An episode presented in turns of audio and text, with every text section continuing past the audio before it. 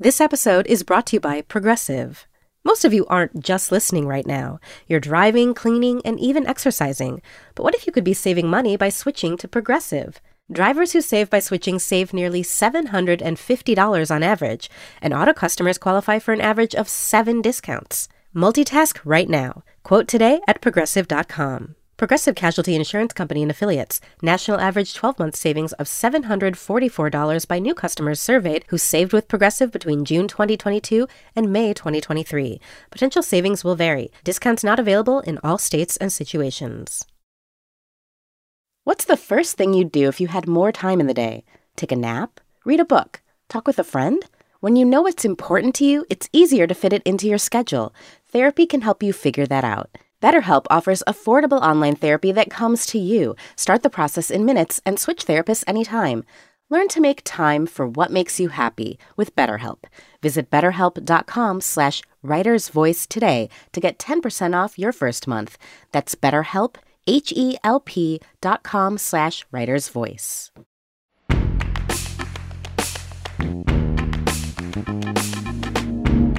This is The Writer's Voice, new fiction from The New Yorker. I'm Deborah Treisman, fiction editor at The New Yorker. On this episode of The Writer's Voice, we'll hear Matthew Klam read his story The Liver from the March 16, 2020 issue of the magazine. Klam is the author of the collection Sam the Cat and Other Stories, and the novel Who is Rich, which was published in 2017. Now here's Matthew Klam.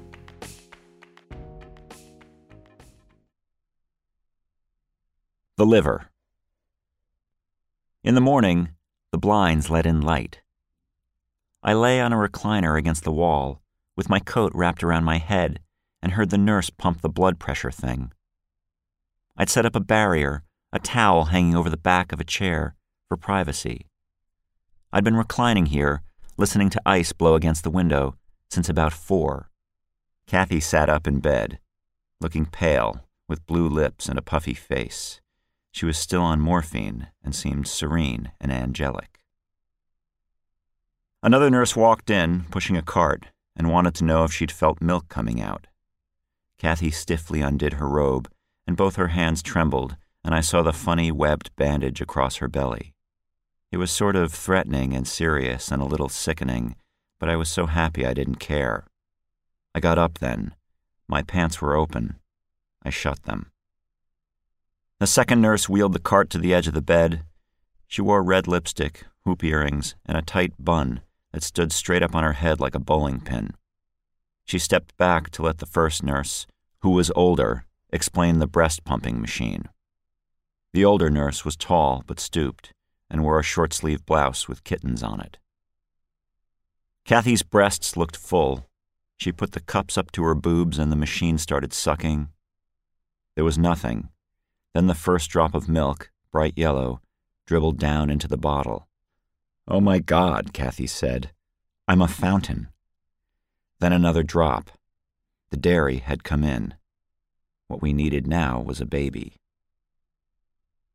The baby had come, two months before her due date, after a late night run to the emergency room where it became clear that, for some reason, Kathy was in labor. We'd planned on spring, the beautiful explosion of April, the full, ready, ripened flowering. But it was February, and she'd been having contractions, undiagnosed, for two days, and then it was two o'clock in the morning and snowing like crazy, and she's lying there in our bed at home, moaning. I suggested the possible psychosomatic reasons for her pain, urging her to reflect on any anxiety that could be causing it. But when she called the ER, the doctor was alarmed. We put on our boots and got in the car and plowed across Western Ave in silence, the only ones on the road, shocked at the sight of it. Street signs half buried and fences swamped in drifts, each spindly vein of every branch articulated in gloppy white, and more coming down. The airport was closed, power lines bowed in swooping arcs, almost to the ground, and we held ourselves steady, a little dumbstruck, passing stuck city buses and evergreen boughs lying broken in the street, and finally spun up the hill toward a glowing emergency sign under a great overhanging deck, and a tall security guard in a rabbit fur helmet took Kathy inside while I parked. The ER nurse seemed alarmed too and called an emergency labor specialist, and they tried over the next few hours to get it to stop, but couldn't. And the baby was facing forward, which was wrong, and was breech, also wrong, appearing on screen with her hands and feet pushed against the front of her bubble as if she were driving a truck.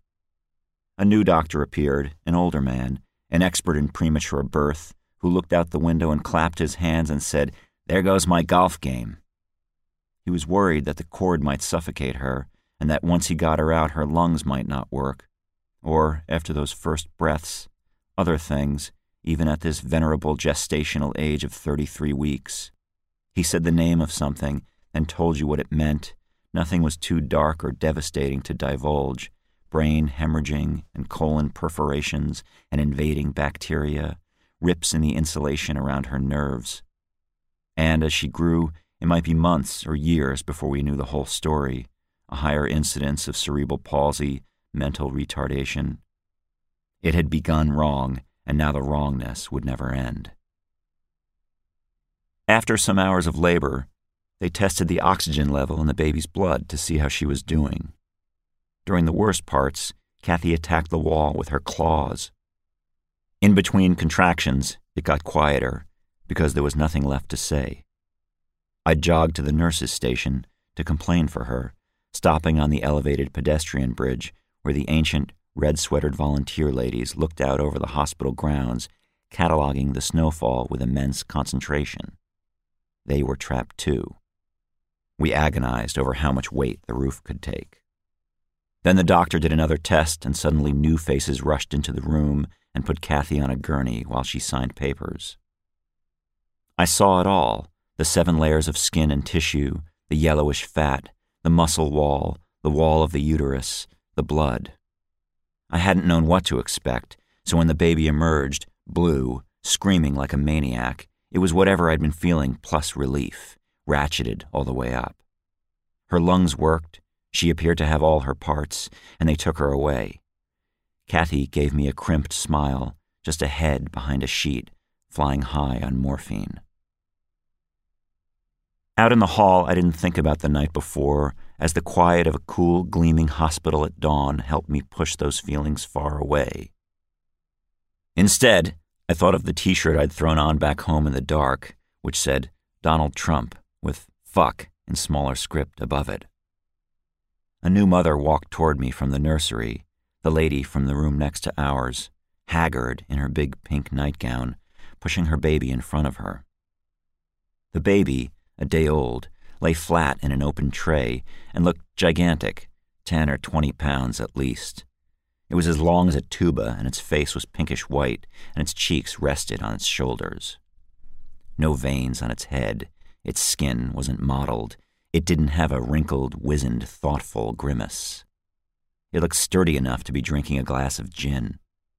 I'd seen the grandparents the night before, trim and tanned in matching v neck sweaters, celebrating.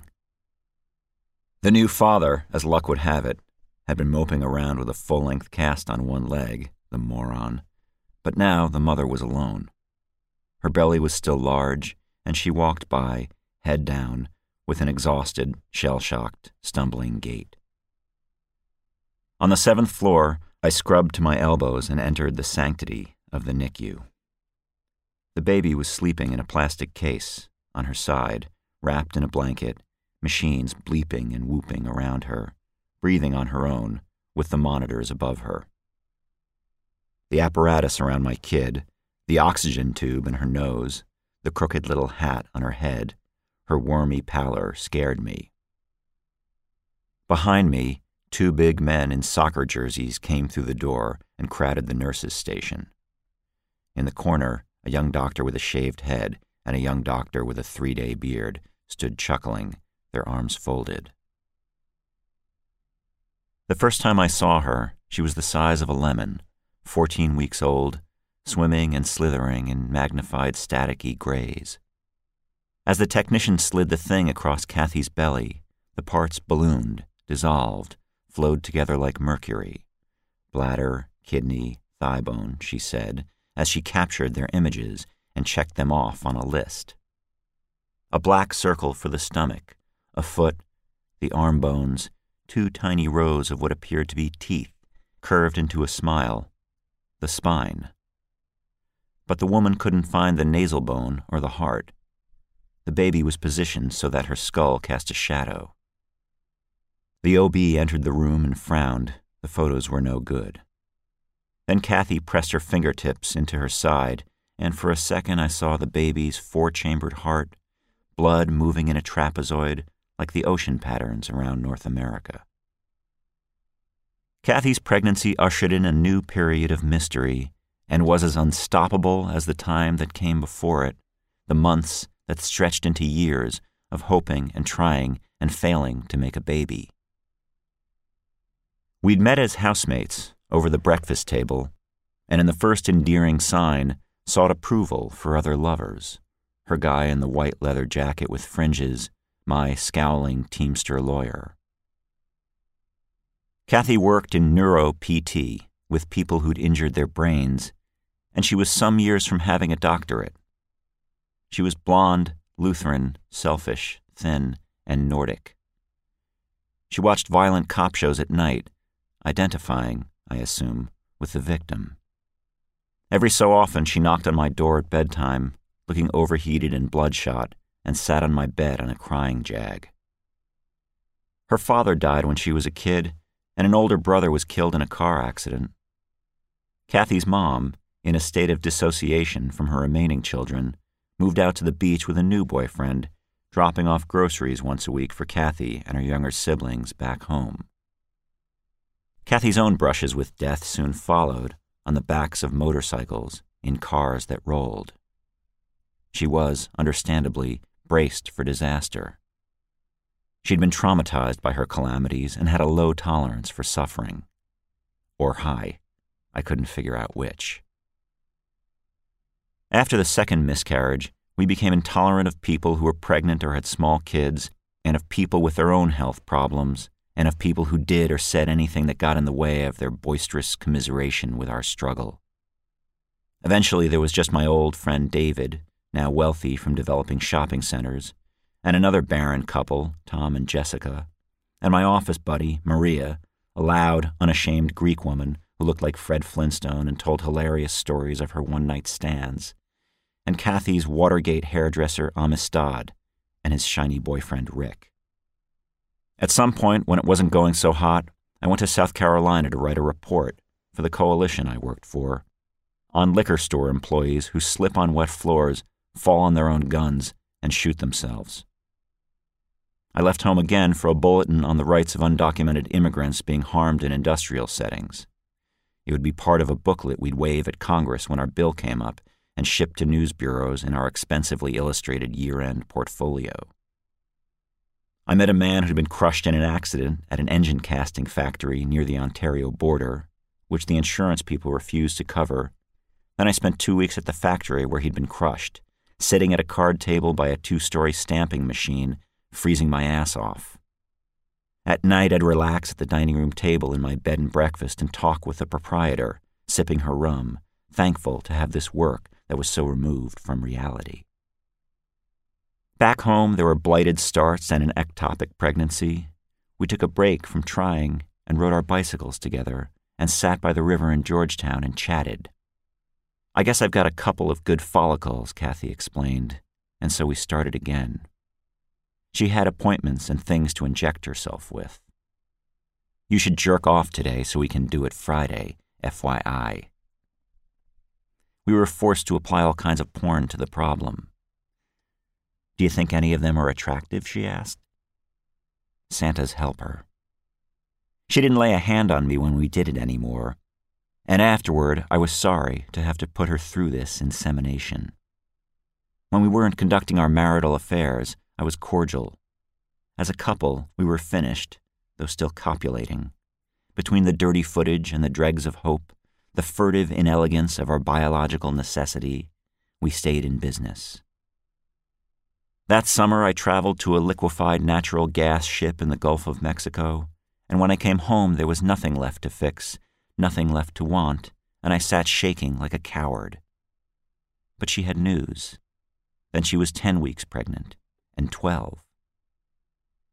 We got the chance to leave our history behind, transcend our suffering through a whole new language, one without freighted insults and threats to end things or bankrupt the other and cut off his dick. We traded old problems for new ones as the pregnancy blossomed into another kind of misery that I could only witness. An acid stomach at the end of her first trimester, so powerful she had to sleep practically standing against a wall. Mysterious pains that shot down her legs, an agony that drove her, crippled and pantsless, into sobbing pleas for Vicodin. She became clumsy, forgetful, and fun. We were both a little amazed, and she ate like a crocodile and laughed at her belly, and her anguish gave me traction. That she held my DNA mattered, and I caught myself staring dreamily and smooched her for no reason, and sniffed her hair, and did her laundry, and any time I heard her in the other room, breathing hard as she attempted to put on her shoes, a nameless euphoria overtook me. Something was happening to her for our sake, and she became more, somehow, more willing, more sturdy, tenderly accepting of whatever I did to comfort her. At last, it wasn't her fault, and it wasn't my fault, and it wasn't the kid's fault. The kid was invisible, though unapologetic and a little cruel, considering. We'd have a baby soon. It would be as simple as that. It wouldn't be anybody else's, although I had no idea what it would be. The nurse appeared, holding a bottle of formula the size of a tube of lipstick, and asked if I wanted to do the feeding. Before I could start, we had to do the diaper. Before that, I had to put on a gown. The nurse opened the hatches of the isolette, and I reached in. A green plastic splint was taped to the baby's right arm to hold it flat for the shunts of her IVs. There were five very thin wires stuck to her chest with sticky pads, and one thicker wire taped to her ankle, and the wires draped down to the floor and then up to a monitor above her. I had to dodge all those to get the diaper on my kid as her body wilted in my hands. The top parts and the bottom parts didn't seem connected. The middle was the droopiest. And then she began to wail, a faint, crackly sound, thrashing weakly, and kept going and wouldn't stop because I was standing on the wires, ripping them off her skin. The alarm blasted, signaling heart failure. It was the same bone jangling shriek that comes out of a fire alarm. Another nurse appeared, but mine waved her off, pressed a button to stop it, then helped lift the wires out of the way. Sorry, I said. It's all right. The baby seemed to be sleeping again. There's poo on her foot, the nurse said, and you've got the diaper on backward. The diaper had a picture of baby Elmo on the front. I had to pull the tabs to the edge of the picture. Then the nurse slid a U shaped pillow around my waist and tightened the strap, and I wore it like a guy selling peanuts at the ballpark. She showed me how to keep the baby upright with one hand, bottle in the other, one finger of that hand pressed up under the baby's chin to remind her to suck. I did that. She started eating like crazy. In order to eat, a kid needed to suck, swallow, and breathe at once. But the brain wasn't wired for that until it was fully cooked. In this case, that was two months away. So, with possible choking and asphyxiation looming, the idea now was to not kill her. I had to hunch about 10 feet over to see what I was doing. I got a crick in my neck. She needed to eat every two hours, or things would spiral down from here and a new plan would go into effect. She'd been doing okay so far. What a cutie, said a woman in a rocking chair a few feet away, holding her baby. It was the first compliment. It was such a lie that it hurt to hear. My kid was purple and scrunched and writhing, with a crabby look on her face like that of a guy online at the Department of Motor Vehicles. Thanks. I felt ridiculous. She's a little bug. A man leaned over the woman's shoulder. Well, now, he said. He also held a kid, wrapped tight. He swung it around in the crook of his arm like a salami. I'm Lizzie, the woman said in a high pitched voice, waving her baby's hand. What's your name? I don't know. My kid didn't have a name yet. They'd been in the NICU for eight weeks. They had twins, a boy and a girl. Until today, the boy had been across the hall in an even more intensive intensive care. They explained how to read the monitors and pointed out the stash of sticky pads for the wires and told me how much this place cost a day and laughed because they couldn't pay for it and their parents were dead. The woman was short and svelte, with dark eyes, and the guy was tall, bald, and heavyish, and looked like a hippopotamus. As they laughed, the boy baby's breathing dipped on screen. When the number turned red, the woman stood and killed the siren as the dad waved a wand in front of the kid's nose, casually, as if he were misting a fern. That's apnea, the dad said. That's normal. It's what we all do. We stop breathing between breaths. And it was especially normal in infants, he said, and even more in preemies. The twins had been born three months early, barely a pound each, and had been put on ventilators, feeding tubes, the works. One kid across the hall didn't make it, he said calmly. But this guy's tough. He's a liver. The boy had already had surgery twice to get a valve clipped, whatever that meant, and for a blood vessel malformation in his back, and the woman said he had an infinitesimal chance of brain damage. While my kid drank her bottle, her little sea monkey hands fluttered beneath her bib. When I let my finger roam away from under her chin, she slacked off and lost interest. I kept it tight against her. Whenever I saw another baby struggle, I felt relieved, and I'd stare up at the big monitor with my kid's oxygen level. My kid was in better shape than that one, although she was on some of the same drugs, so there was a feeling of camaraderie, but also of competition. By the end of that first day, or the next day, or the day after that, I could tell by the amount of equipment around an incubator what kind of shape a kid was in. When a new kid arrived with like 200 feeding tubes, I couldn't look, but I'd assess anyway, hourly, making trips past the new people to count their baby's toes or explain how to read the monitors. The woman put the girl back in her case, and, as she changed her diaper, she squeaked down at her. Who's got nasty pants? touching the girl's nose. Do you want your Pooh Bear? Do you want your kitty? she asked, and sang Kookaburra. The girl's name was drawn on colored paper, stuck on the wall above the monitor, decorated with silver stars. The dad weighed the boy and put him back in his case. Then he picked up a backpack, looking scared. Did you just do that? the woman asked. What are we talking about? Where do you think you're going? He waved his fingers at the twins. Bye bye. I'm late.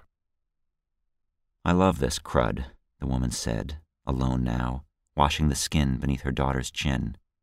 This is my favorite part. When the woman left, I sat there for a while with my kid sleeping on me. The hat on her head was bending her ear. A flake of skin sat on her eyelid. I rested her on my shoulder and guarded her head from falling back.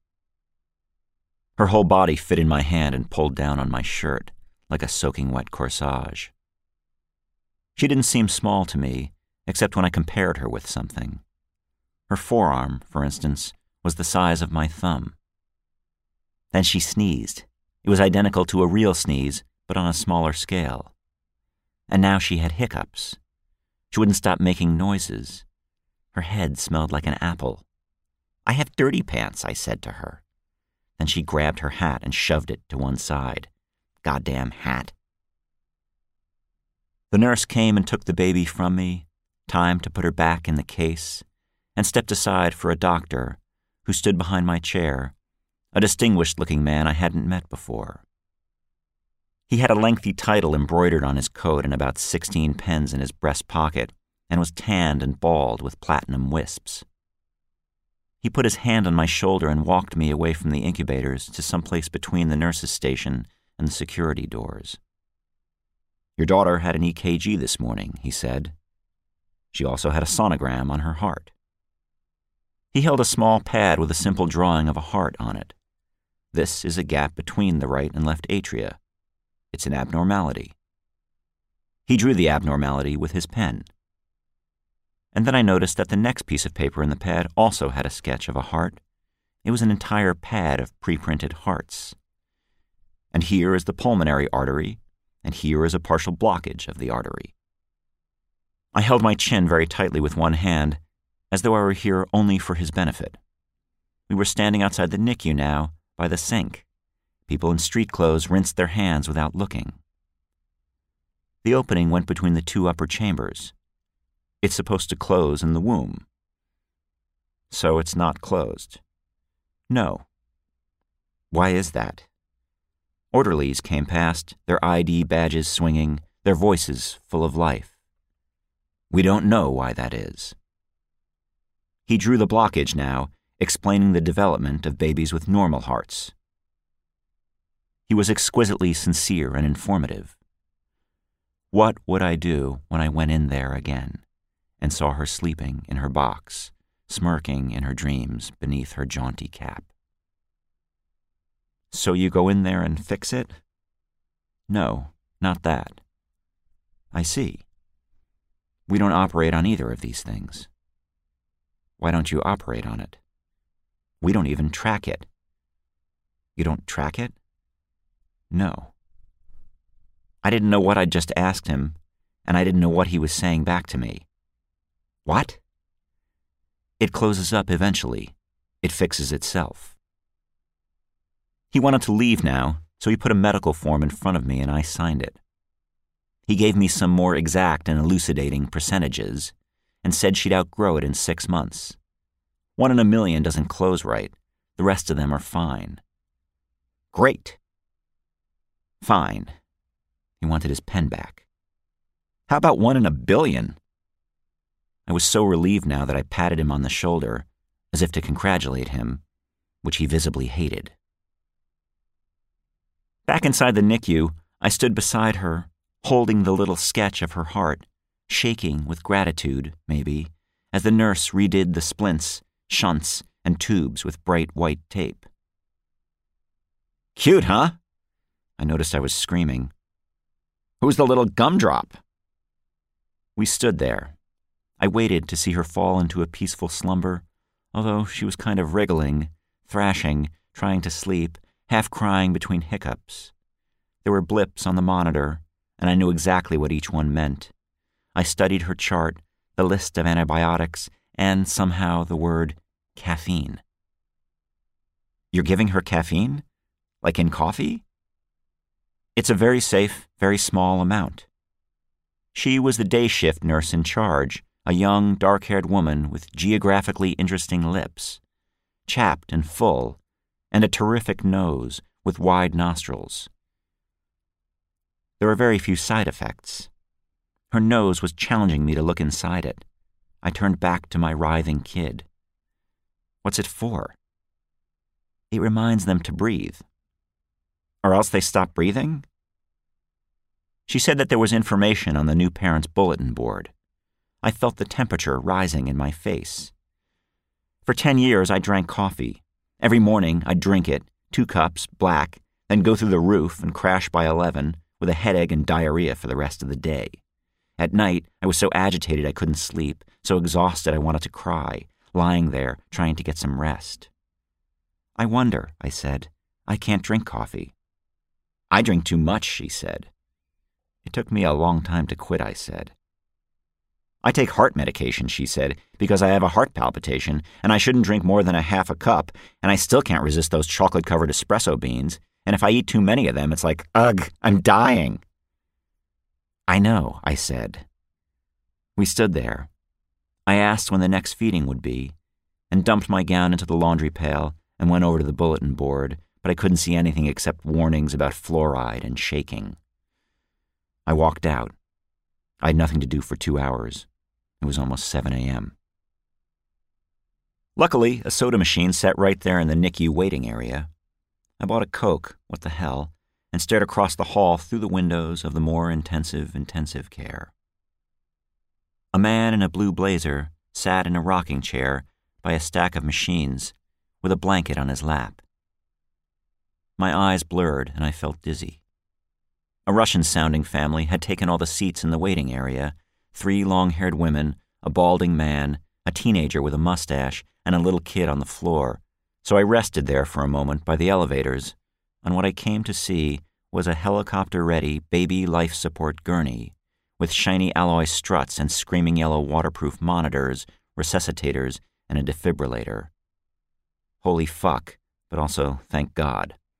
I threw my empty Coke can in the pail under the gurney and took the stairs down to the cafeteria in the basement. Food servers with loose condoms on their heads stood behind a steam table draped with garlands of plastic fruit. Across the cafeteria, a red faced guy in a necktie chewed in a trance. A garage attendant leafed through a heap of newspapers. At this end of the room, an elderly man in a lab coat with the large head of a New Hampshire politician avidly drew some kind of diagram for the young couple across the table. He seemed to be outlining a jailbreak. I had two cups of coffee, a stack of pancakes, bacon, eggs, and a bran muffin. Two surgeons in their timeless pajamas wandered by with trays. The coffee made my feet sweat, and I took off my shoes and then my socks. Chewing, eating, I was alive. Then I put them back on and ran up six flights of stairs. I opened the door to Kathy's room and sat lightly on the edge of her bed, careful not to crush her injuries. She'd slipped down a foot or so from where I'd left her, with the things still on her bosoms and the TV on in the dark. She looked washed out, bluish, and greasy. Her IV was beeping. She has your mouth, I said. That's nice and your long, elegant feet. Ah. Kathy gazed at me. She was more relaxed than I'd ever seen her. The breast pumping machine huffed beside her. Yellowish liquid drizzled into the bottles. It amounted to almost nothing. I asked how she was feeling. She said the epidural hadn't worn off yet and she couldn't move her legs. On the table next to her head was a handwritten list of baby stuff. I wrote down the brand name of a type of baby bottle the nurse said worked for preemies. Beneath that, I wrote the date and time of the baby's birth and the weather. The last thing Kathy had written was hats and booties in cheerful colors, and my eyes welled up. What else did we need?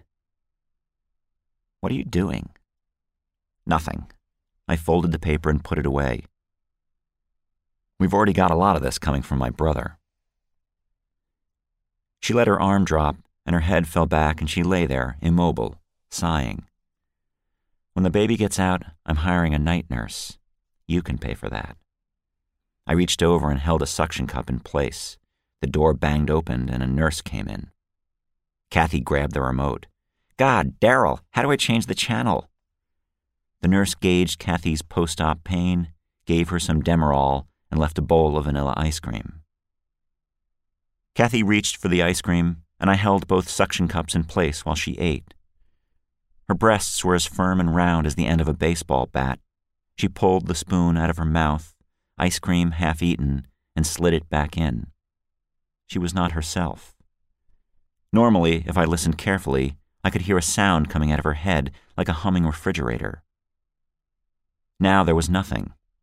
It was the drugs, or the new sensations taking over, or the relief of knowing that the baby was safe. I put my shoulder on the pillow next to her and leaned my head back. Were you sleeping somewhere? I was up in the NICU, I told you. I gave her a bottle. She looked at me strangely. Did something go wrong? You mean with me? Upstairs. I haven't slept in two days. I kept forgetting Kathy hadn't seen the baby yet, except for this Polaroid taped to the bed rail. She picked up the remote again and pointed it at the TV.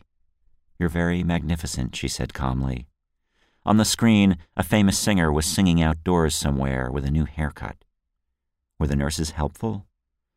Amazing. And you burped her when you finished? I said yes. And they weighed the poop? Yes. What color was it? Green. I just need a minute now with nobody inside me for once. Do you know what I mean? I need to have nobody in me or on me for a minute. Yes, absolutely. Does that make me a terrible mother? I said no. I'm still sad I wasn't there. There are mothers who think the NICU is a daycare center. I'm not going to just lie here and let them do everything. I was relieved to hear her say that. I'd hoped that she'd be a great mother, but I'd worried that she'd be a terrible mother, and I was looking for signs that she'd get off on the right foot. What's it like up there? It's fine. I was just in the cafeteria, which is nice, although you wouldn't want those people running the NICU. Anyway, I'm glad you were there. I'm good with children. It's so important for a girl to have a good relationship with her father. Let me write that down. You'll be spending a lot more time with her than you thought. I have nine business days off, counting today. I hope that's okay with you. What's that supposed to mean? Once I can walk, I'll do everything. I've already factored in bonding with my own kid, FYI. I stood and pushed the recliner back in place and straightened the blinds. She explained how the brain developed, with neurons, specific ones, that were created when the father was around. The presence of the biological father delays the onset of puberty, having the father in close proximity. If we break up now, she turns into a slut. If we stay together, she can learn the clarinet. I threw away newspapers and styrofoam takeout boxes with old Caesar salad falling out of them and slid the garbage can out into the hall.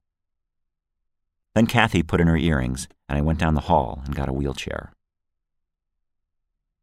We made our way to the elevator, Kathy holding her IV pole, me pushing the wheelchair.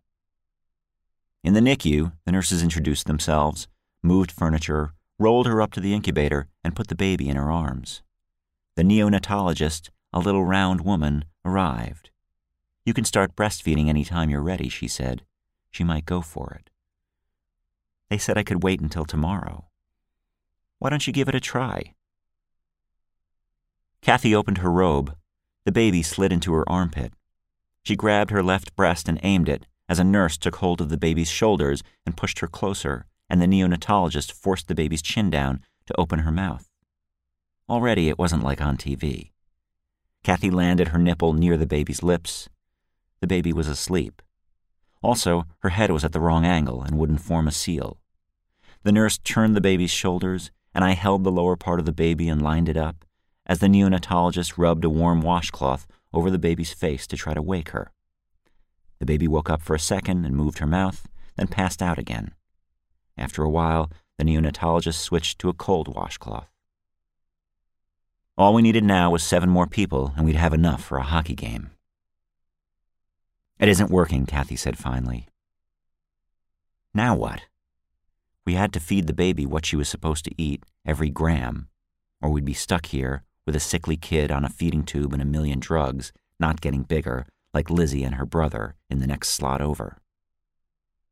I got some formula and shook it up, and removed the baby from Kathy's arms, then put the rubber nipple to the roof of her mouth and held her upright, one hand cupping her head, a finger firmly under her chin, and she began to suck terrifically. The baby's tiny tomato face fell smushed against my thumb. Kathy sat there, her gaze going slack. Good job, good job, I said. Kathy watched me, slumping a little. The baby ate, panting between swallows. Then she dropped off, a line of milk dribbling down her chin, and I pushed the nipple against the roof of her mouth once more and held it there. I kept the finger tight against her chin. The bottle was almost empty. She coughed. The siren screeched. How long did it take for the two nurses manning the nurses' station to get out from behind it? I got to my feet and the breastfeeding pillow that had been around my waist fell to the ground. I took the bottle out of her mouth. Is that us? Kathy asked. Is that ours? I looked over the wires. The nurses stood on the other side of the cart. It was the kid next to us, Lizzie's brother. Kathy was somehow standing, her robe still open, her tits not put away. Watch his head, the nurse said. Come on, come on, the other nurse said. I held my barf towel over my kid to shield her from the noise.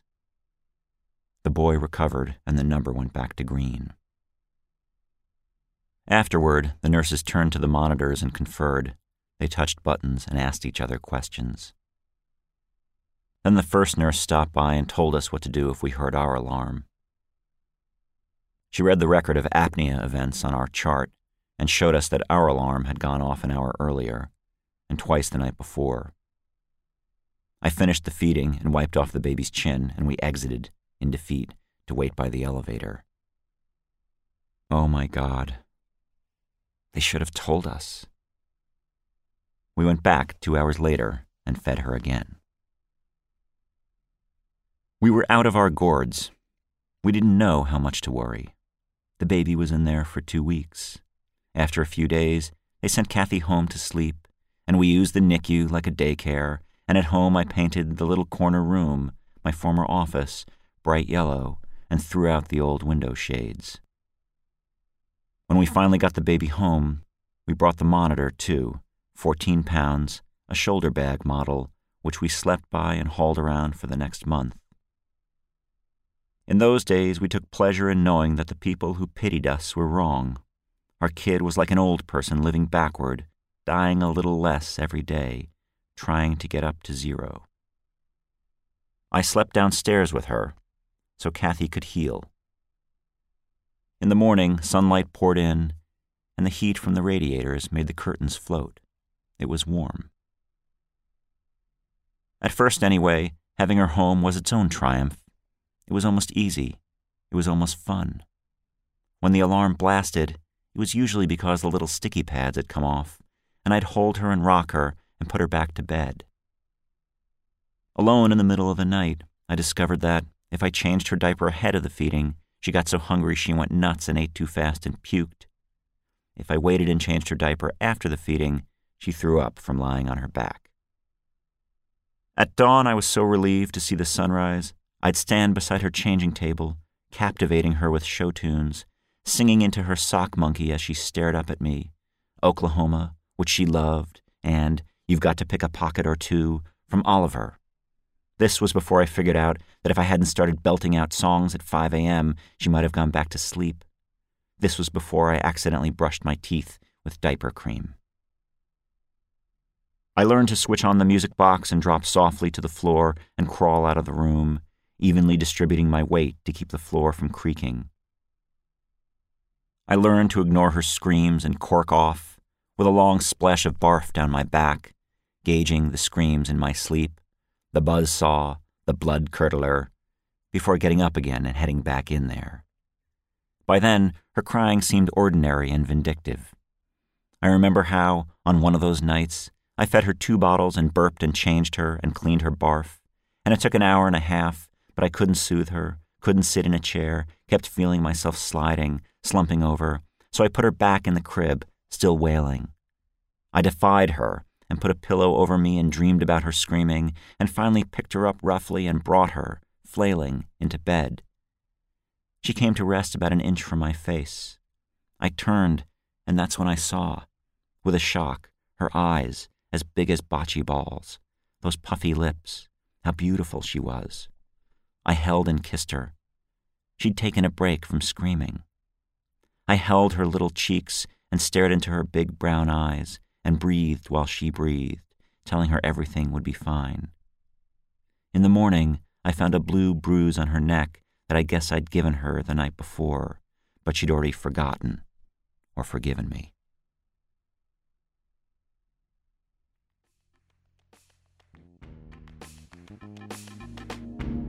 That was Matthew Klam reading his story, The Liver. He's been publishing fiction in The New Yorker since 1993. You can hear more New Yorker fiction read by the authors on NewYorker.com and on the New Yorker apps available from the App Store or from Google Play. On the New Yorker Fiction Podcast, we invite writers to choose stories from the magazine's archives to read and discuss. This month, Greg Jackson reads Where You'll Find Me by Ann Beattie. You can subscribe to that and other New Yorker podcasts by searching for The New Yorker in your podcast app. Tell us what you thought of this podcast by rating and reviewing The Writer's Voice in Apple Podcasts on iTunes. Our theme music is by Jordan Batiste and Ross Michaels of North American Plastics. The Writer's Voice is produced by Michelle Moses. I'm Deborah Treisman. Thanks for listening.